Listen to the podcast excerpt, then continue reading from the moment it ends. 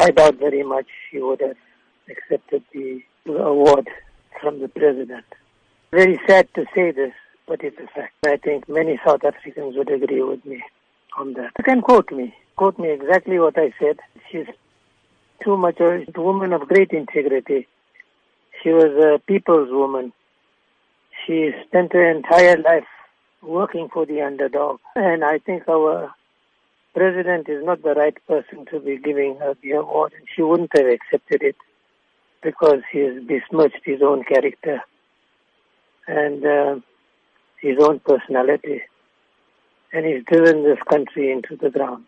She would have waited until the next president came along and if they still thought that she deserved the award, she would have accepted the award, depending, of course, in the hope that a reasonable person would be our next president. I mean, we've brought out hundreds of thousands of people on the streets demanding that the president must go.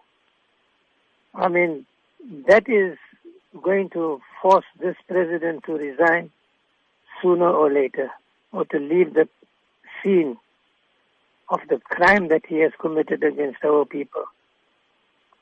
That in, itself will make him do it because there's nothing as forceful as power of the ordinary person on the ground in their masses, but that requires mobilization. You look at the ANC Youth League.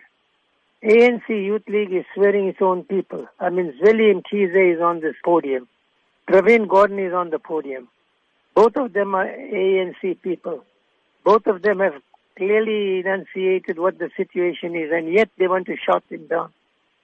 And both of them were shouted down.